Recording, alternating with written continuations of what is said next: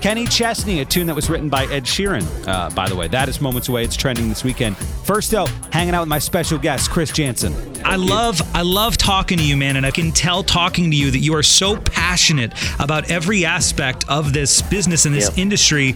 What is your favorite part? What are you a fan of, uh, in your favorite part of being in this industry? Is it songwriting? Is it performing? Is it putting together an album? My favorite, absolute favorite part is, well, it's, it's 50-50 and it's hard to pick, but I love to write the songs, no doubt about it, because that's where it all starts. However, I like playing them live for people because I love people and I love to shake hands and give them a hug and a smile. A smile goes a long way, by the way.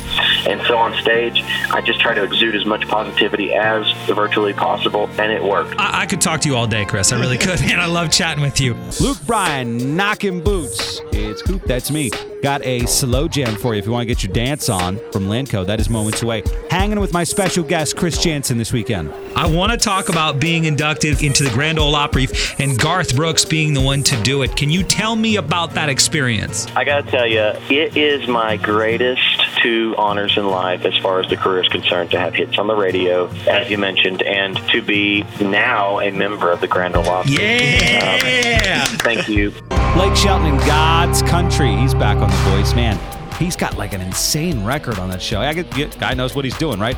Hang, speaking of people that know what they're doing in country music, hanging out with Chris Janson this weekend. We heard Buy Me a Boat, great fun party tune. We've heard Fix a Drink, great fun party tune. And then Drunk Girl. And it's obviously a drastic difference. Here's the bottom line. I have daughters. I have sons, as you saw in the videos for the Opry induction. And I wrote this with, with all of them in mind. For my boys, do the right thing, no matter who you are, what age you are, where you're at, doesn't matter. Treat girls with great respect and honor, especially in those situations.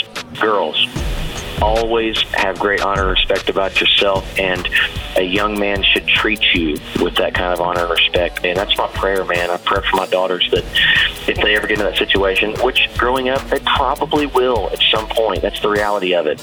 I hope that a young man shows them great honor and respect and just does the right thing in those moments. It's so important.